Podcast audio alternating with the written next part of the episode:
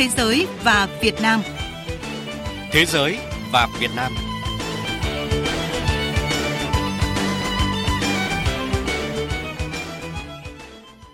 Xin kính chào quý vị và các bạn. Chương trình Thế giới và Việt Nam hôm nay sẽ có những nội dung chính sau đây. Việt Nam Nhật Bản quyết tâm hướng đến tương lai hợp tác bền chặt hơn. Cơ quan phát triển quốc tế Hoa Kỳ USAID cam kết đẩy mạnh hỗ trợ Việt Nam trên nhiều lĩnh vực. Gặp gỡ giao lưu cựu sinh viên Campuchia từng học tập tại Việt Nam. Thưa quý vị và các bạn, mới đây, nhân kỷ niệm 50 năm ngày thiết lập quan hệ ngoại giao Việt Nam-Nhật Bản, Bộ Kế hoạch và Đầu tư, Đại sứ quán Nhật Bản và Liên đoàn các tổ chức kinh tế Nhật Bản đã phối hợp tổ chức hội thảo kinh tế cấp cao Việt Nam-Nhật Bản theo hình thức trực tiếp kết hợp trực tuyến. Hội thảo nhằm đánh giá quá trình hợp tác cùng phát triển, đồng thời đưa ra những định hướng cho tương lai của hai nước. Tại hội thảo, các diễn giả đã có những chia sẻ sâu sắc về quan hệ Việt Nam-Nhật Bản trong thời gian qua. Hai bên đều đồng thuận rằng, trải qua 50 năm, dù tình hình khu vực và thế giới có nhiều biến động, quan hệ hữu nghị và hợp tác giữa hai nước vẫn không ngừng được củng cố và phát triển trên nhiều lĩnh vực.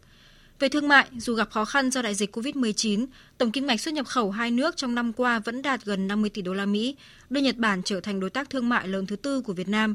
Về đầu tư, đến nay Nhật Bản có hơn 5.000 dự án còn hiệu lực với tổng vốn đầu tư gần 70 tỷ đô la, đứng thứ ba trong 141 quốc gia và vùng lãnh thổ đầu tư vào Việt Nam. Trong khi đó, Việt Nam cũng có 104 dự án đầu tư sang Nhật Bản với vốn đầu tư đăng ký đạt 19,2 triệu đô la. Đặc biệt, sáng kiến chung Việt Nam Nhật Bản qua 20 năm thực hiện với 8 giai đoạn đã đem lại nhiều kết quả tích cực trong cải thiện môi trường đầu tư và nâng cao năng lực cạnh tranh của Việt Nam. Ông Ichikawa Hideo, đồng chủ tịch Ủy ban Kinh tế Nhật Việt khẳng định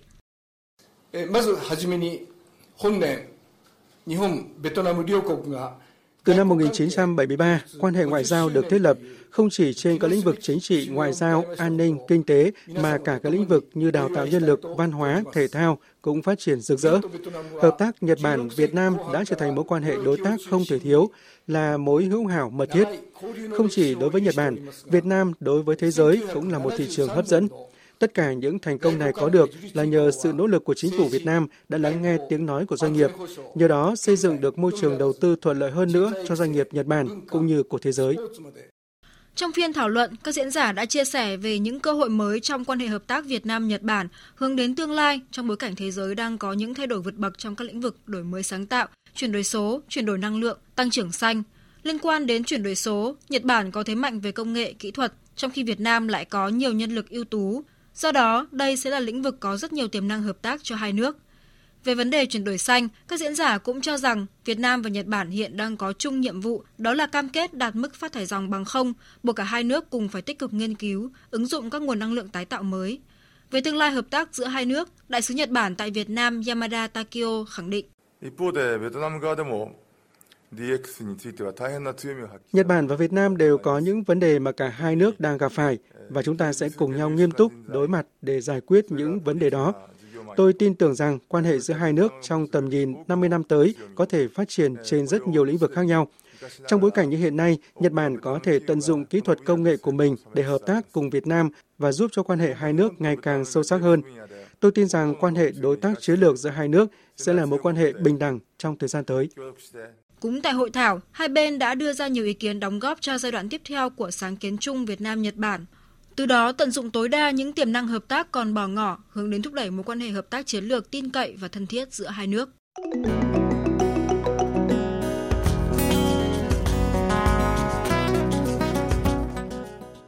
Thưa quý vị và các bạn, Hoa Kỳ sẽ tiếp tục hỗ trợ Việt Nam đưa ra các giải pháp đồng bộ cho những thách thức mà Việt Nam đang phải đối mặt – đó là khẳng định của Tổng Giám đốc Cơ quan Phát triển Quốc tế Hoa Kỳ USAID Samantha Power khi chia sẻ với phóng viên Đài Tiếng Nói Việt Nam về định hướng hợp tác trong tương lai của cơ quan này với Việt Nam. Tiếp theo chương trình, mời quý vị và các bạn cùng nghe cuộc trò chuyện này. Thưa Tổng Giám đốc, bà nhận định như thế nào về tình hình hợp tác giữa Việt Nam và Cơ quan Phát triển Quốc tế Hoa Kỳ USAID? I mean, there really are many, many areas um, Cơ quan phát triển quốc tế Hoa Kỳ và Việt Nam đang hợp tác thành công trên rất nhiều lĩnh vực, tạo nên những tác động tích cực. Trong chuyến thăm Việt Nam, tôi đã đến Bệnh viện Bạch Mai, nơi đang hợp tác với USS để hỗ trợ những người bị ảnh hưởng bởi chiến tranh. Rất nhiều bệnh nhân đang được chữa trị tại đây. Tôi cảm thấy rất tự hào khi Hoa Kỳ có thể góp phần hỗ trợ cho các bạn và được thấy những hỗ trợ này đang đem lại lợi ích cho ngày càng nhiều người hơn. Đó cũng là cam kết khép lại chiến tranh của Hoa Kỳ. USS trong thời gian tới cũng sẽ tăng cường sự hỗ trợ dành cho những người khuyết tật do ảnh hưởng của chiến tranh. Tôi hiểu rằng vẫn còn rất nhiều vấn đề còn tồn tại sau chiến tranh, nhưng tôi tin tưởng sự phối hợp giữa hai nước đang đạt được những bước tiến vững chắc. Một lĩnh vực khác đó là chương trình phòng chống lây nhiễm HIVS mà USS đang tài trợ. Tôi vô cùng ấn tượng với số người được tiếp cận với các phương pháp phòng tránh HIV cũng như số người nhiễm HIV đang được sống cuộc sống trọn vẹn nhờ có chương trình này. Ngoài ra, một điều rất quan trọng khác đó chính là Bộ Y tế Việt Nam, các cơ sở khám chữa bệnh, các tổ chức và cộng đồng địa phương đang dần làm chủ và tự triển khai thành công chương trình này. Thêm vào đó, hợp tác trong phòng tránh COVID-19 cũng là một trong những hợp tác điển hình giữa hai nước. Chính phủ Mỹ đã thực hiện cam kết trao tặng vaccine cho Việt Nam cũng như nhiều quốc gia khác trên thế giới. Sự hợp tác giữa USS với Việt Nam cũng trở nên sâu sắc hơn nhờ những chương trình phối hợp trong nhiều mảng khác thuộc lĩnh vực y tế. Theo tôi, đây sẽ là một chương trình quan trọng trong hợp tác hai nước mà chúng ta sẽ nhắc lại đến mãi về sau. Thông qua USS thì Hoa Kỳ đang hỗ trợ cho Việt Nam trên rất là nhiều lĩnh vực.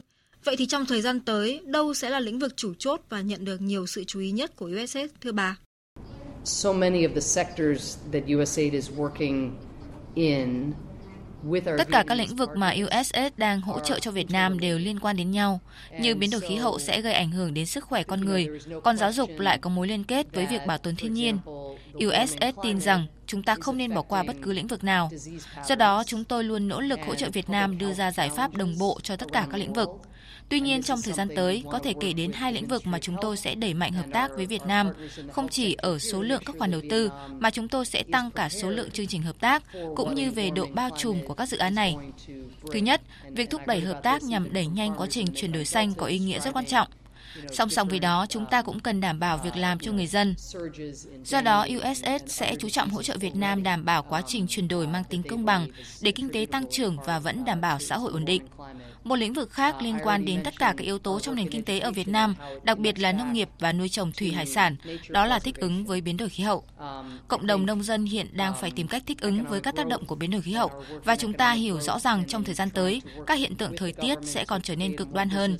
Do đó, đây cũng sẽ là lĩnh vực mà USS đẩy mạnh phối hợp với Việt Nam để tìm hướng giải quyết. Vâng, xin cảm ơn bà về những chia sẻ vừa rồi.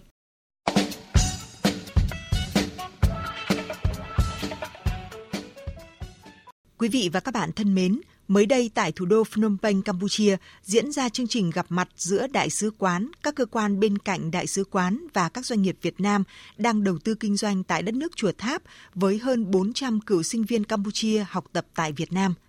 Phóng viên Đài Tiếng nói Việt Nam thường trú tại Campuchia thông tin. Phát biểu tại buổi gặp mặt, đại sứ đặc mệnh toàn quyền nước Cộng hòa xã hội chủ nghĩa Việt Nam tại Vương quốc Campuchia Nguyễn Huy Tăng đã bày tỏ vui mừng khi được gặp gỡ, giao lưu cùng với các cựu sinh viên Campuchia từng học tập tại Việt Nam, những người đã, đang và sẽ đóng góp tích cực cho sự phát triển, nâng cao vị thế quốc tế của Campuchia cũng như trong mối quan hệ giữa hai nước Campuchia và Việt Nam. Nhấn mạnh ý nghĩa của gặp gỡ, đại sứ Nguyễn Huy Tăng nói: "Đây là một cuộc gặp gỡ đầy ý nghĩa, là dịp để các cựu sinh viên Campuchia cùng nhau ôn lại những năm tháng gắn bó và những kỷ niệm của mình với đất nước, con người Việt Nam và cũng là dịp để chúng ta cùng nhau tiếp tục củng cố và phát triển mối quan hệ tốt đẹp giữa Việt Nam và Campuchia đã được nhiều thế hệ lãnh đạo và nhân dân hai nước dày công vun đắp. Điểm lại những thành tựu trong quan hệ giữa Việt Nam và Campuchia trong thời gian qua, Đại sứ Nguyễn Huy Tăng nhấn mạnh, quan hệ Việt Nam và Campuchia đã đạt được nhiều thành tựu to lớn, đóng góp tích cực cho sự phát triển của mỗi nước, cũng như góp phần ngày càng củng cố và tăng cường vững chắc hơn nữa mối quan hệ Việt Nam Campuchia. Nhân dịp này, đại sứ Nguyễn Huy Tăng đã đề nghị các bạn cựu sinh viên Campuchia học tập tại Việt Nam, dù đang công tác ở đâu, giữ cương vị gì, cũng luôn là nhịp cầu nối vững chắc trong mối quan hệ hữu nghị, đoàn kết, hợp tác toàn diện giữa hai nước Campuchia và Việt Nam. Đại sứ quán Việt Nam tại Campuchia, các cơ quan bên cạnh đại sứ quán và các doanh nghiệp Việt Nam tại Campuchia luôn đồng hành cùng các bạn và sẽ làm hết sức mình để ủng hộ và vun đắp hơn nữa cho mối quan hệ tốt đẹp đó. Đại diện cho các cựu sinh viên Campuchia tại Việt Nam, ông Văn Paul, cố vấn Thủ tướng Hun Sen, Phó Chủ tịch Hội hữu nghị Campuchia Việt Nam, cựu đại sứ Campuchia tại Việt Nam cho biết, đây là dịp để cựu sinh viên Campuchia các thế hệ có thể gặp gỡ để giao lưu, trao đổi và ôn lại những kỷ niệm không bao giờ quên trong thời gian học tập tại Việt Nam. Phó Chủ tịch Hội hữu nghị Campuchia Việt Nam, ông Văn Paul cũng khẳng định cựu sinh viên Campuchia sẽ tiếp tục phát huy trở thành cầu nối, tuyên truyền, giáo dục tới thế hệ trẻ về tình đoàn kết, gắn bó giữa hai dân tộc. Tại buổi gặp mặt, Các đại biểu khách mời được lắng nghe thêm những chia sẻ và cảm nhận kỷ niệm trong quá trình học tập tại Việt Nam của các sinh viên Campuchia tại Việt Nam. Chương trình Thế giới và Việt Nam đến đây xin tạm dừng. Cảm ơn quý vị và các bạn đã quan tâm theo dõi. Xin chào và hẹn gặp lại.